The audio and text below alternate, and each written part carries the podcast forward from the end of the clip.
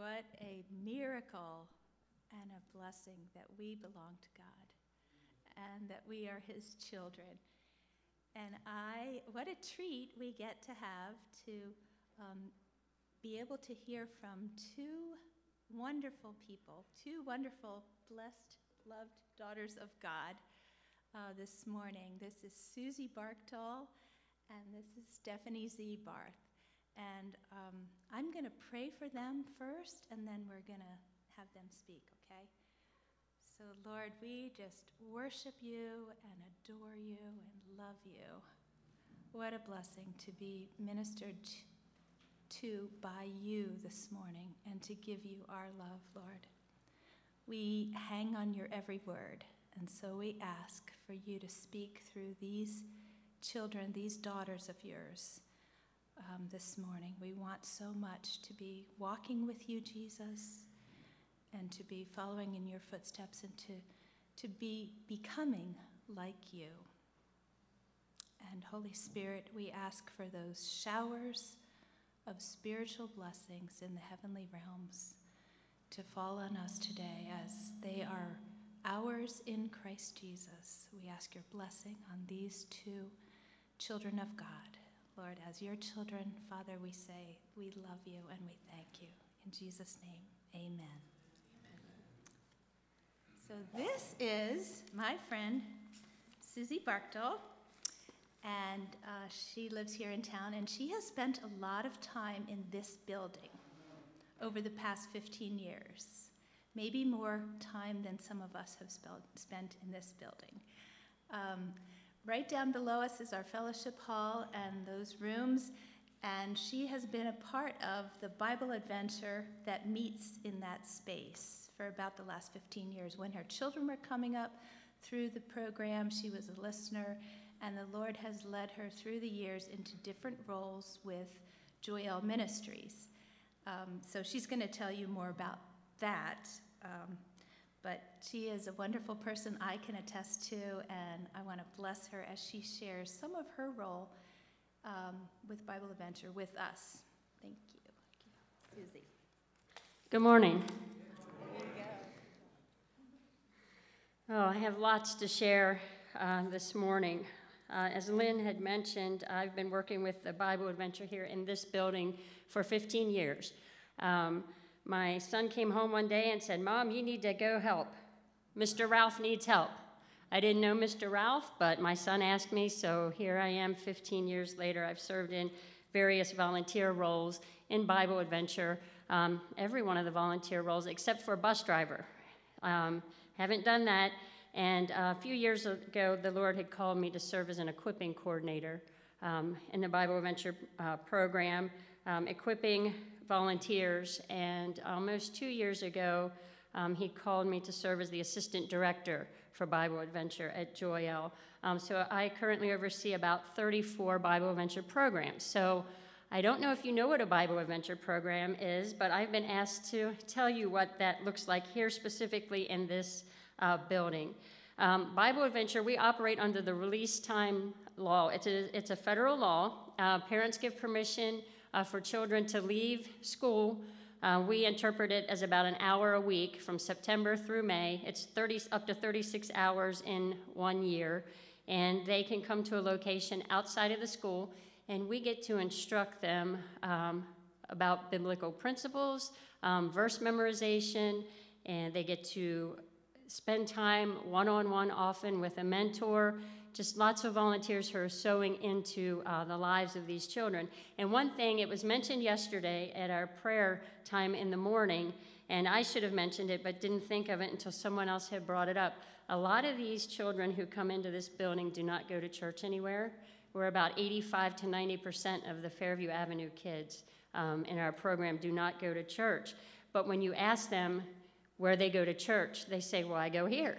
I come here every week. So this is their church. If you ask them, this is their church. And because of you, they feel welcome when they are in this building. And I thank you for that. Um, it's a wonderful partnership that we have. Um, but every Monday afternoon, we meet down below here at 1.30. And we walk to the school and we bring 46 eager children into this building. And they are excited when they get here. Many of them have never been in a church until they come to Bible Adventure. Uh, they come in, they sing songs, they love to see their listener. As soon as they make eye contact with the person who is their listener, they are ready to run right to them. Often that's the first thing they do. I shared with Lynn yesterday that I came in late one day and the program had already started, and one girl was in teaching time and she saw me, ran over, hugged me, and said, Oh, my best friend is here. And I had mixed feelings about that because I appreciated that, yet she left her teaching time. So she did break one of the rules, but that was okay for that day. So that's the connection you have. And I'm not even her listener, but these kids feel loved when they are here. And that is the love of God that they feel when they're in this building. Um, so, our volunteers, a listener is someone who just sits in a small group and listens to what the kids have to say. She or he may listen uh, to verses that they have memorized. They may listen to uh, prayer requests for that day. And if you tell your listener something to pray for, they will follow up next week. So you make sure you pray if you're a listener, because they'll say, Did you pray for me? and you want the answer to be yes. And then oftentimes they will come back and say, they'll say, I know you prayed because my grandfather was healed. So we're teaching them how to pray, we're teaching them how to memorize scripture, we're teaching them to look them up in a Bible. Many of them have never even held a Bible or even know what it is. They don't know who God is, they don't know Jesus. A little girl, um, a fourth grader, back around Christmas time, I came in and I was sitting in on her listening group, and I was, she asked me a question. I don't remember the question, but her response was, Whoa, whoa, whoa, wait a minute. You're trying to tell me that Jesus is God's son and he came down here. I said, Yes, that's exactly what I'm telling you. And she said, Okay, I got that. What's next? Because she had no idea. She never heard the story before in her life. And to tell them that that is a true story they are just hanging on to every word and they believe it. They just believe everything that we're telling them, everything we share from the Bible with them, they are believing every word of it. And it is awesome to see how God is working in their little lives. Um, sometimes they will grab hold of things a lot quicker than we do. Um, they just want to, um, they want something. They're searching. They don't know. They're, they're lost. COVID didn't help uh, with that. We're seeing a lot more of that. But what has helped is that in that searching, they want to listen to what we have to offer. And we know that what we have to offer is truth. So we get to meet with them from 210 to 310. I invite any of you who want to come tomorrow to be here at 210 and you can see these children come in the building. It's our closing day tomorrow, so things will be a lot different. It'll be a little bit more uh, chaotic, perhaps, um, but it'll be fun and we will share a salvation message with them again on the final day. Um, I say we have 46 kids enrolled. That is wonderful, um, but we um, take the time with our small amount of volunteers. There are volunteer opportunities. I would ask each of you to think about that, to consider how you might sow into the lives of these young, young people. That is one of our needs that we, we have. Um, one thing that we do also in Bible Adventure is all these verses that they're memorizing, when they're looking them up, when they're explaining them, they're getting points. And the really neat thing about these points that they're earning is these points add up. They not only get awards, but they get discounts for camp at Joy El. And if a child earns 300 points, they get a free week of camp.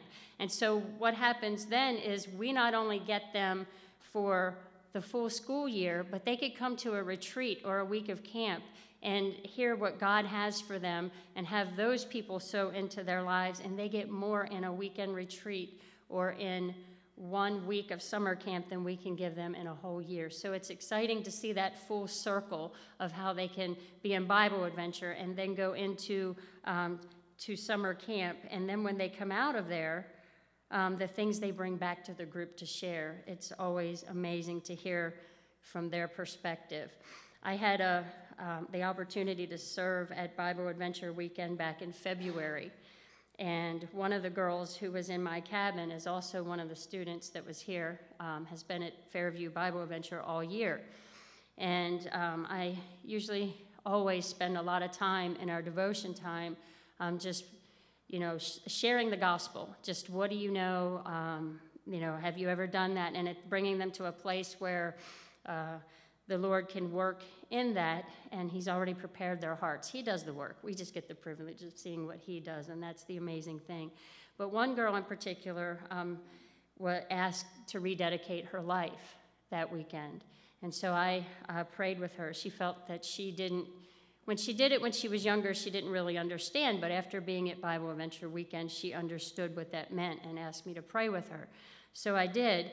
But the part I didn't know is when I came back here on Monday to Bible Adventure Weekend, I had a small group I was listening to, and one of the girls was at the camp, and I asked her um, what she thought of it, and I asked her about the salvation message and what she learned, and she was very eager to tell me. And I said, Have you ever prayed to ask Jesus into your heart? Have you begun a relationship with him? And she said, Yeah, I did that last night. And so I didn't know that. God knew that. I didn't know that. But she spent the weekend hearing about heaven, and she knew that that's what she wanted to do. She said, I did it when I went home. So God is working in, in these kids. And as I said, we just have the, the opportunity to see how he, he is doing that. Um, in, this, in the Waynesboro area, we have four Bible Adventure programs open. We have one for each of the elementary schools. And about two weeks ago, um, at the end of one of our uh, programs, it was their closing program over at Mallory.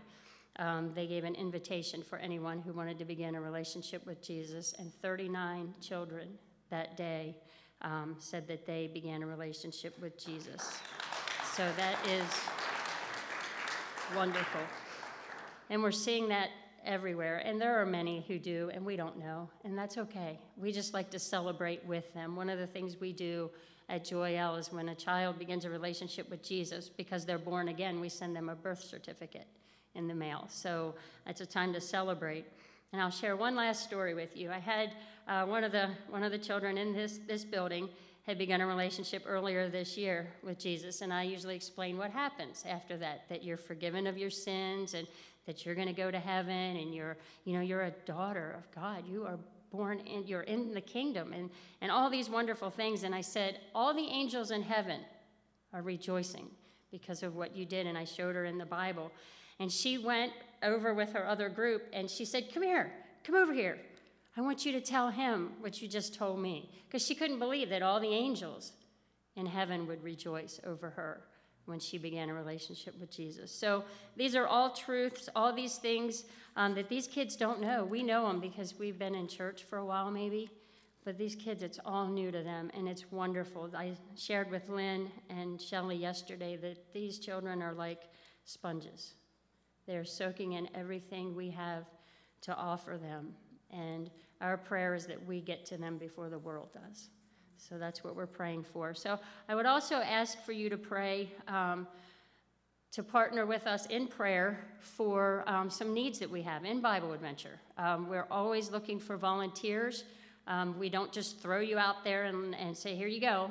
We do have a training process for that. So anyone who is interested, and again, I invite you tomorrow if you're available to come and watch one of the programs. They're all different, they all look different. Um, but I would encourage you to do that.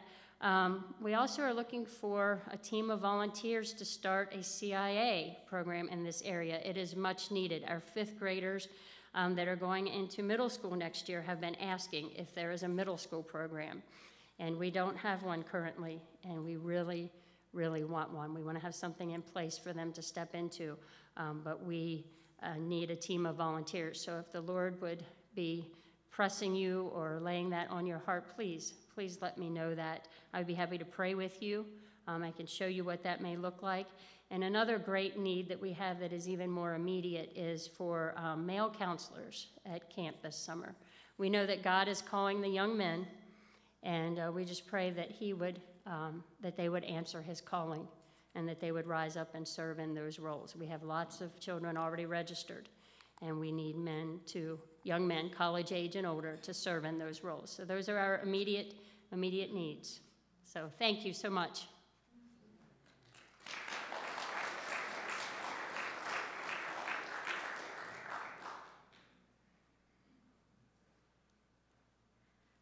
Uh, some of you may have noticed that the bios for these people are in your program, so check that out. And if you have any questions, you can talk to them.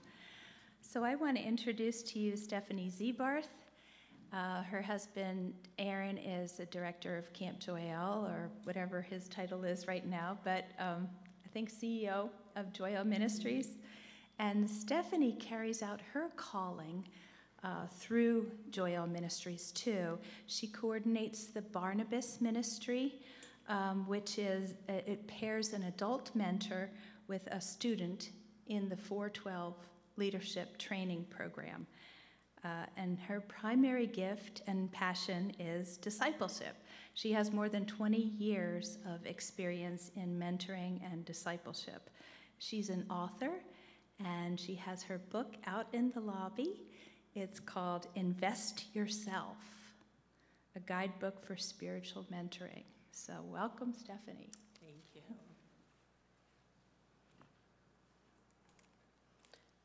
It's so good to be with you this morning.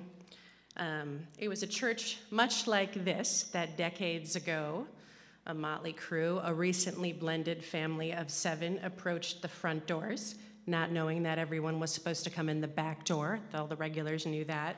And um, as they nervously approached the door, a man named Ray pulled in with his station wagon to the back entrance, but he saw them as he passed, and they caught his attention because the patriarch of that family he had recently met. Uh, Ray was an emergency responder, still is actually, and he had met the man as he responded to a domestic incident. The man was holding a butcher knife, not for cutting meat, but as a weapon of self defense. He also recognized one of the little kids in the group, curly headed little girl, early elementary, because he remembered her also from that night with all the chaos and the police and, you know, just the neighbors gawking um, this little girl had been brought into the room to the to the couch to stand before her biological father, who was handcuffed on the couch, weeping into his hands. Um, I'm so sorry. I'm so sorry. I hope you'll understand someday. And the men who were greeting at the door, Don and Barney, they recognized the matriarch of the family because she, when she was a single mom, would bring in some little children with her and make use of the food bank that they had in the basement. So, Ray and Don and Barney, as potential trouble approached their front door of their church, they had a choice to make. What were they going to do with this family, this family with this reputation? And fortunately for my family and for the curly headed girl, they made the right choice and they welcomed them with warm, warm, enthusiastic responses. And I still remember the little sticker that Don put on my lapel. I thought it was the most beautiful sticker I had ever seen a little embroidered rose. It was actually to mark me as a visitor, but it made me feel really special. And uh, they did such a good job welcoming us that we just immersed ourselves into that church. And before you know it, I was taking the school bus to that church, running down into the basement, not unlike Susie's stories, for that church had a Pioneer Girls program. And I can still, I really can. I can picture the room. I can picture where I was sitting. I can picture Maxine Slinden. I can picture Priscilla McCown as they shared the gospel in a way that I understood. First time I'd ever heard it. And they talked about how God had sacrificed his own son to make a way for me to have a right relationship with God, to take away my sin. And I knew I had sin and that Jesus wanted to help me to have that good, thriving relationship with God, and that Jesus would always be with me no matter what, no matter what. And that was balm to my soul as a little elementary girl, curly hair, sitting there feeling a lot of fear in my life. And I responded to the gospel, and my life was forever changed. You know, sometimes we underestimate kids. So I went from the kid with all the, the family baggage to ultimately a lifetime of full time ministry. And I've had the opportunity to be discipled and to disciple others and to see those people go out into different places around the globe. I thank Maxine and Priscilla and Don and Barney for welcoming me in. And those women that served within that Pioneer Girls program, they discipled me through the years as I grew up in that church. They helped me to understand not only that Jesus was the way, but also how to live the full and abundant life he had for me. They were fulfilling the Great Commission, which we often talk about in uh, missions weekends like this. then Jesus said to them all, All authority in heaven and earth has been given to me. Therefore, go and make disciples of all nations, baptizing them in the name of the Father, the Son, and the Holy Spirit, and teaching them to obey everything I have commanded you. And surely I am with you always to the very end of the age. A lot of times we take that verse and, and we use it for like a, a commissioning, the Great Commission. We gather our people up here and we pray for them and we send them off. We do fundraisers. We get them to Peru or to the Hopi Reservation in the Southwest or to the Chambersburg Project. And all of that is awesome. All of that is so great. But it's also something we're supposed to be doing every day of our lives wherever we go. Some Bible teachers will say, as you are going is a better translation. As you are going. So, as you're responding to a domestic incident, as you're handing out food at the food bank, as you're welcoming people at the door, as you're teaching in a public school classroom, as you're welding, as you're caring for your children in your own home, as you are going, we're making disciples. And making disciples is not just sharing the gospel, though that is first, for sure, sharing the gospel, baptizing them. But Jesus also says, teaching them to obey everything I have commanded you. So it's a process of establishing people in their faith. And when we establish people in their faith, then they grow and they thrive and they have an impact on still others. So the Lord took that curly headed girl out of her drama and continued to invest in her and use her in ways that I'm still thankful. All, all glory to God. But my stepdad also um, a man named Don came alongside him. I remember I would get up in the morning, I'd come downstairs, the house was still dark, early dark hours of the morning, and Don would be at the table with my stepdad, taking him through a little Bible study book. Um, and it had the pictures of spiritual multiplication, that little diagram that some of you have seen, and I often share with people. He helped him get rooted and grounded in Christ. And my stepdad became an international businessman, and he took the gospel to the ends of the earth through his international business opportunities. One country in particular that I can't share, especially since I'm being streamed right now, he would bring in Bibles. And I mean, I have so many stories that I could share from him bringing in Bibles in a country where people don't have access to scripture. And one young man in particular, his family had been praying for generations for God's word. And this businessman he met at an airport the Lord laid it on my dad's heart to give it to him. And the man was like, This is an answer to prayers for my family for generations through Google Translate. So the man with the butcher knife and the baggage, look what the Lord did because people came alongside him. The Lord used people to help ground him and establish him in his faith. I love Susie's stories. She always has great stories of God working in children. It is so important to be helping our children. Most of you have heard that most people make their major life choices and decide what they're going to believe by age 12. So we need to reach those kids. I primarily work with the teenagers and their mentors at Joy El. And so when she's talking about a CIA program, the need for that, those students are Gen Z. Gen Z uh, they're uh, uh, age 11 to 26 right now, so anyone you know in that category. This is how their identity is formed based on research done by the Barna Group. The Barna Group is a Christian based, very solid, very reputable uh, research firm. So, Gen Z, the number one influence in our culture that helps them to determine their worth and their identity. And I realize many of you are out there, and you can go ahead and tell me later if you agree or disagree is their performance. Number one factor in how they decide what their worth is and what their purpose is, is their performance, academic or professional. Just think about that, what kind of pressure that is. And we wonder why they're anxious and depressed and afraid. They have to perform, that's where their worth lies. Number two, their hobbies and pastimes. That's things like YouTube and gaming and sports and social media influencing. That is the second most uh, influential factor in how they determine who they are and what their worth is. Number three, gender and sexuality. And we wonder why there's all this confusion and why people seem to be trying on different identities and so forth.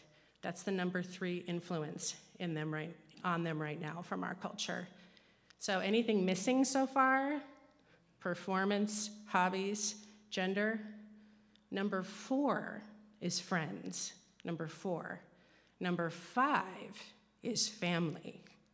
Number five, it, you know, family comes after performance, hobbies, and sexuality. And then number six is faith. Number six is faith.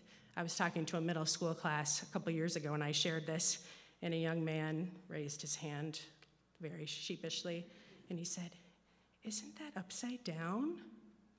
I said, Yes, yes, it is. I'm glad you see that. So there's so much room for discipleship with our young people. And when Susie say, says these students need people to come alongside them, we see what the culture is telling them. We have the privilege of coming alongside and, and sharing what God is telling them, the truth. Help them realize that their identity is in Jesus. It's in how God made them, it's not in how they perform, and that God has a great purpose and plan for them that is so much bigger than their hobbies and their gender identity. We are exhorted in Titus 2, another favorite passage, to invest in the generations. I'm going to read that now, if any of you would like to read along. Titus 2, and I will be emphasizing a few things. You, however, must teach what is appropriate to sound doctrine. Teach the older men to be temperate, worthy of respect, self controlled, and sound in faith, in love, and in endurance. Likewise, teach the older women to be reverent in the way they live, not to be slanderers or addicted to much wine, but to teach what is good. Then they can urge the younger women to love their husbands and children, to be self controlled and pure, to be busy at home, to be kind, and to be subject to their husbands, so that no one will malign the word of God. Similarly, encourage the young men to be self controlled. In everything, set them an example by doing what is good. In your teaching, show integrity, seriousness, and soundness of speech that cannot be condemned, so that those who oppose you may be ashamed because they have nothing bad to say about us. Teach slaves to be subject to their masters in everything, to try to please them, not to talk back to them, and not to steal from them, but to show that they can be fully trusted, so that in every way they will make the teaching about God, our Savior, attractive. For the grace of God has appeared that offers salvation to all people. It teaches us to say no to ungodliness and worldly passions and to live self controlled, upright, and godly lives in this present age while we wait for the blessed hope, the appearing of the glory of our great God and Savior, Jesus Christ, who gave himself for us to redeem us from all wickedness and to purify for himself a people that are his very own, eager to do what is good. These then are the things you should teach, encourage, and rebuke with all authority. Do not let anyone despise you. So, that passage is just one of the clearest about how God wants us to be investing in generations. It talks very much about investing in the older, who will then invest in the younger. So, we have been, you especially, have been talking a lot about investing in children and youth this weekend, and that is a great focus. But I do want us to know that investing, someone's got to invest in the older too. It says right there to Titus, invest in the older, teach them this, and then they will teach them this. And so we want to see the generations passing along what God has, you know, Jesus said in the Great Commission teach them to obey everything I have commanded you. And surely I am with you always to the very end of the age. We're never too old to be taught, we're never too old to be equipped. And also, we're not too young to be passing on to those who come behind us. You teenagers are awesome. I loved seeing you guys help lead worship this morning, and you are making an impact, and you can invest in your peers and those who are younger than you. And let me tell you, as someone who coordinates a mentoring program, that you teenagers inspire the adults around you as well. The mentors gain just as much out of the program as the mentees, which I love, which I love very much. The other thing I was trying to emphasize as I was reading Titus 2, I mean, there's so much we can break down in that passage, but notice how it kept saying that we teach these things so that others may see, so that the gospel may be attractive, so the way we live can be above reproach, so that they can say, hey, that person right there, she's living like Jesus. He's honoring God. I can trust him. She has integrity. All of this is ultimately to draw people to God.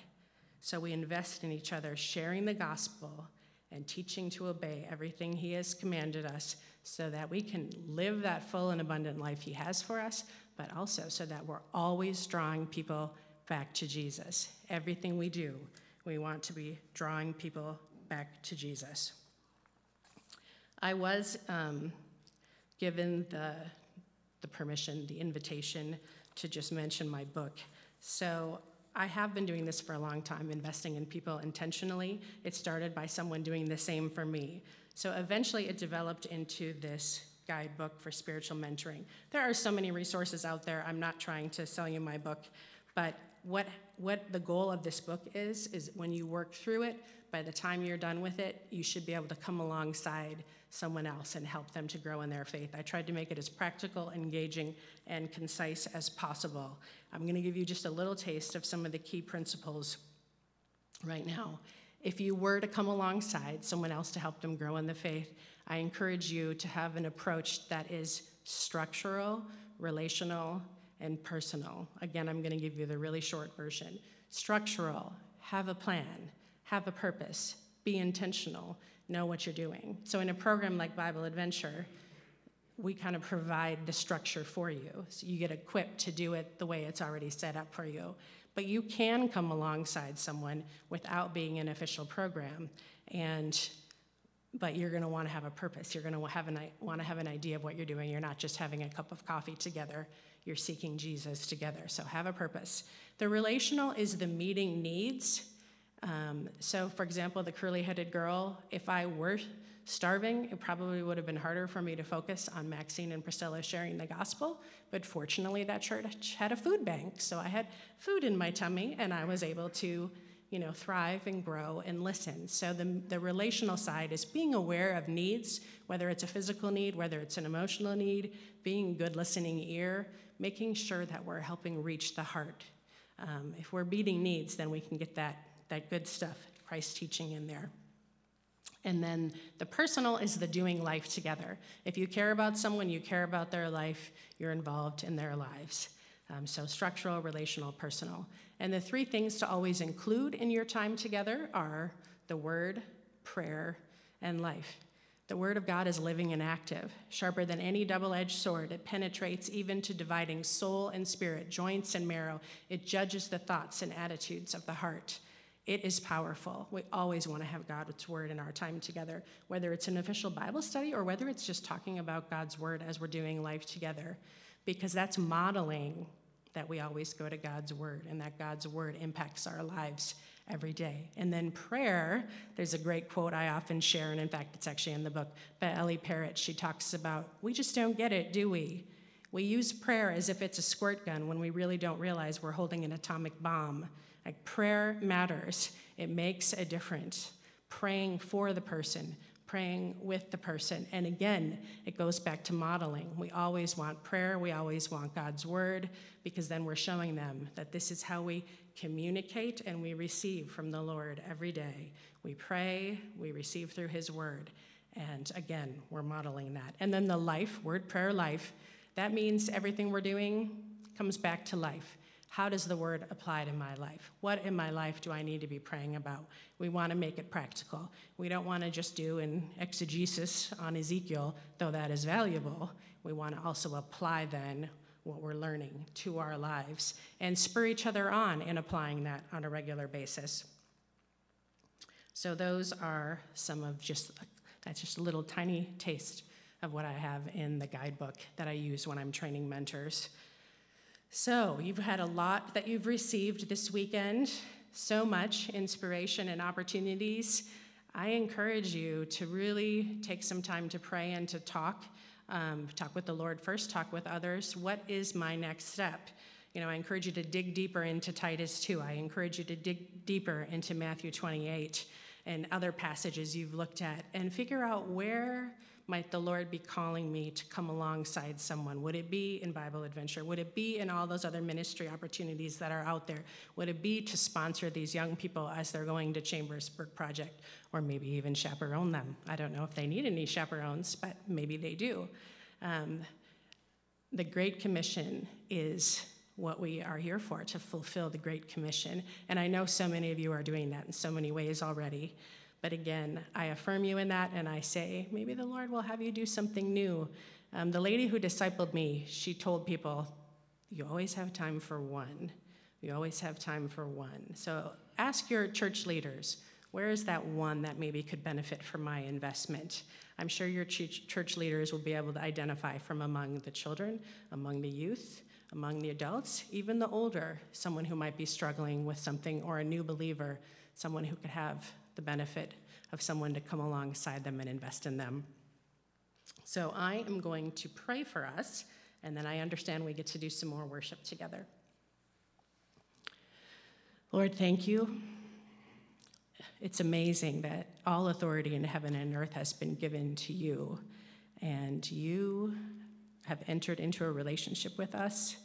You have appointed us and commissioned us to do your work.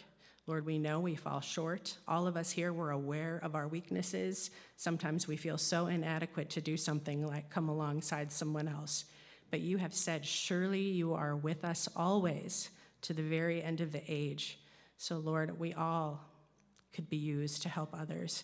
We pray that you'll show us today what you want us to do to, to come alongside someone or to maybe uh, take the next step in the ministry that we're already doing, Lord, or have a little more courage in our workplace to share, Lord. We trust that you'll show us, Lord, and we commit to being obedient. We pray in Jesus' name. Amen.